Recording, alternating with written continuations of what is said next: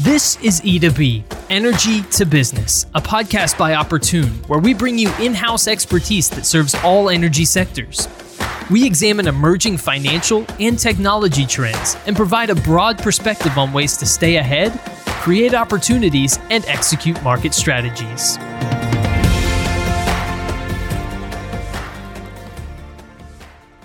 Hello and welcome to E2B Energy to Business, a podcast by Opportune. Today's podcast is a conversation with Katie Rose Hurd, director at Opportune, and Steve Bradford, managing director at Opportune, about automation as a piece of a company's digital transformation initiative. So, Katie Rose and Steve, thank you so much for joining me here on the podcast. Glad to be here. Good to be talking with you. Absolutely. Well, I, am excited to, to dive in and, and get into this topic um, as it relates to the oil and gas industry. And so, uh, Katie Rose, how does automation and robotic process automation fit into the overall picture of a company's digital transformation initiative? So, robotics process automation, or um, RPA, is it's just one piece of the puzzle to an organization's um, digital transformation journey. Uh, there are a lot of uh, solutions out there that organizations are experimenting with and trying to adopt and see how it fits into their business cloud solutions, mobility, blockchain, artificial intelligence, natural language processing. Um, and RPA is just one of those tools that is available. And I think currently organizations globally are looking to see how they can adopt RPA to be more agile and more efficient when there are disruptions and outages to the business. Absolutely, yeah. This is this is one piece to a uh, to a larger puzzle for sure. So, Steve, uh, give me an idea of some of the RPA software products that are on the market. I, I know there are a lot, so uh, so condense it down and give us an idea of of some of the big players. Yeah, there's probably three that tend to uh, you know surface and and come to the top uh, when it comes to RPA software products. Uh, Blue Prism is one of those. Automation Anywhere, uh, as well as UiPath, and those are the ones that we predominantly see being adopted, especially within the energy sector. Mm-hmm. So these products have been um, in place and have been adopted in the financial sector for for a few years now, uh, but it's just now kind of becoming in vogue for the energy sector. So, Steve, from your perspective, what types of things can the energy sector learn from the way that the financial sector deployed these products? Yeah, indeed. And I guess to that point, right, the financial sector arguably has been at this, I would say, arguably somewhere seven or eight years into their journey, right? Mm-hmm. Uh, where energies probably started, many of them uh, started on a global basis, really starting to adopt RPA in a, in a meaningful way over the last three to four years. Um, so I guess with that head start, right, the financial sector itself um, has certainly proven out the products, helped each of the software vendors uh, ensure that their products are both feature rich and able to provide the level of automation uh, necessary uh, for you know complex uh, system landscapes but also um, uh, have dealt with scalability issues um, so that certainly the energy clients drafting behind the financial sector can certainly benefit from the fact that they're um, going to be deploying a, a software framework that's going to be far more scalable over the long haul. Mm-hmm. In terms of the, I, I, would say some of the lessons learned from the financial sector, um, there's probably two or three that are probably worth noting. I think one has to do with when you first begin your uh, your journey, if you will, within RPA, is investing in that technology framework and infrastructure up front, not viewing it just as the first two or three processes that we want to automate, but how do we establish an RPA infrastructure that's going to be scalable over time mm-hmm. and allow us to grow with, allow the RPA framework to grow alongside the business. Uh, I think the second major lesson learned from the financial sector, uh, and energy is also starting to see this as well, is not automating inefficiencies in the process just to automate the process.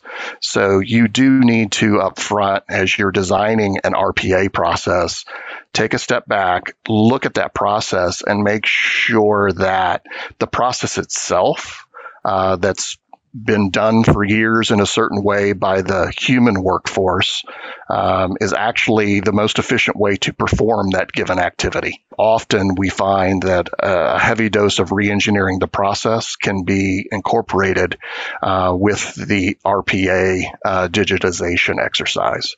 Uh, and I think the last one is establishing an effective governance structure for RPA up front. Um, that is not an IT governance structure, but is a business led governance structure that uh, over the long haul can can make sure that RPA is is continuing to be used in an effective way for the organization. Mm-hmm. Yeah, and I agree with that. I think it's you know, those last two points are very important because, like you said, when you go through and you start really deep diving into the processes that exist, oftentimes you find out that they aren't good processes. So RPA will only you know it will perform the same bad process. It will just do it faster. Yeah that's that's a really good way of putting it that that if you put in inefficient uh, processes you know it's it's it's not going to all of a sudden correct those. It's just going to continue doing that um, and, and, so I think that's a really important thing to point out. And Steve, you brought up uh, you brought up governance. Tell me a little bit more about why governance is a crucial part of ensuring the long term success of RPAs. Can we go into a little bit more detail about that? Yeah, sure. In terms of governance, I would say, you know, as you start down the journey, no doubt you're going to set up an initial project that's going to take on establishing, again, the RPA framework and infrastructure and begin automating uh, a handful of processes to establish momentum and uh, prove what the RPA technology can do for an organization. I think when it comes to long term governance, I think there, there's a, a distinction that I like to draw between project governance and evolving that towards just a long term RPA governance process that's really going to look at what happens next, right? I think you're going to skill up your workforce both on the IT side as well as the business side on what RPA is and how to effectively automate processes within an RPA tool itself.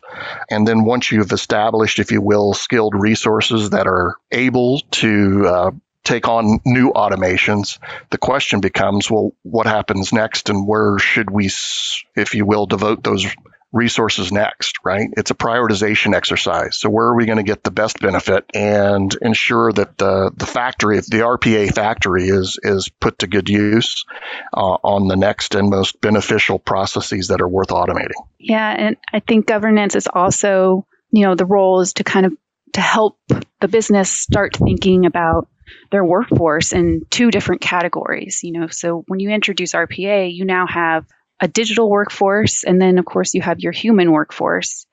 And when you start thinking about it differently, you start thinking about how you allocate your resources and where you should allocate that work and going forward. An example would be uh, new processes that are introduced as a result of new regulatory requirements.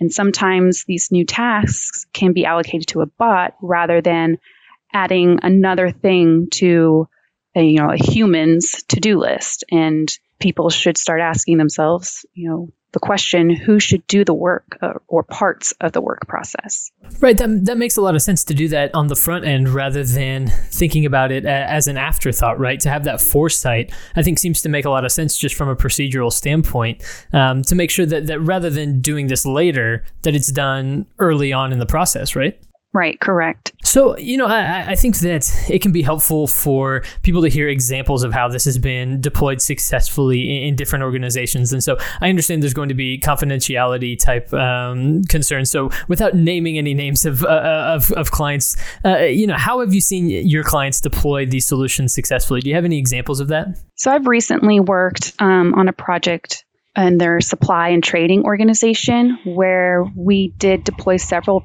bots to aid in their scheduling coordination organization. Some of the key factors to um, the success of the bots were some points that we've already made previously. That you know, extreme due diligence up front, really analyzing and scoping out which processes are good candidates for automation. Like we said, you don't want to automate a bad process. In the process of going through this scoping and due diligence exercise, we did identify several things the business were doing that could, they could have been doing better. They didn't necessarily need to be automated.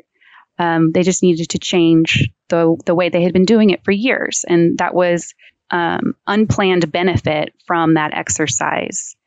I think the next thing is, you know, making sure that we had the correct people in the room when we were having these scoping exercises was something that contributed to the solution success, making sure that, you know, we had experienced people in the room that knew the process inside out and could tell us exactly what needed to be automated, which pieces of the workflow, and also ensured that we were automating the correct processes. They also helped us, you know, evaluate the payback period for each process and the return on investment, which helped us in the prioritization of determining which of these kind of long lists of processes we wanted to tackle first.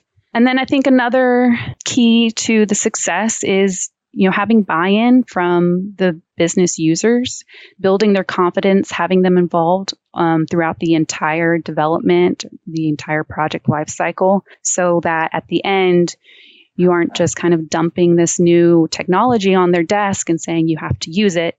They were already knowledgeable about what the bot was doing and what the results were going to be and I think those are some of the things that can contribute to any RPA imp- implementation success. Absolutely, absolutely. So as we begin to to wrap up, I want to open up the, the floor to both of you to answer this next question, um, however you you want to answer it, and, and kind of uh, as as we close things out, cast an eye more towards the future. So do you view RPAs as the future of oil and gas, and if so, just kind of give us a little idea of what that future looks like. Sure, I'll I'll kind of give you my impressions. I think the oil and gas sector, and and given the you know our recent pandemic times and the the macroeconomic environment that we're going to be operating in over the next few months or possibly years, is going to continue to exert a lot of cost pressure on organizations, and RPA is going to play an important part in ensuring that uh, organizations, especially our energy clients,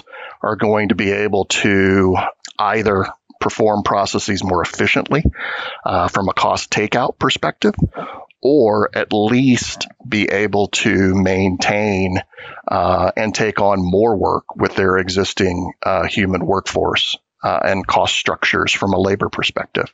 So I think as as we move forward and and and look at oil and gas sector and the the cost pressures that are going to con- continue to be headwinds for uh, the, our energy clients, I think RPA plays an important part uh, in ensuring that they're able to remain competitive and uh, profitable.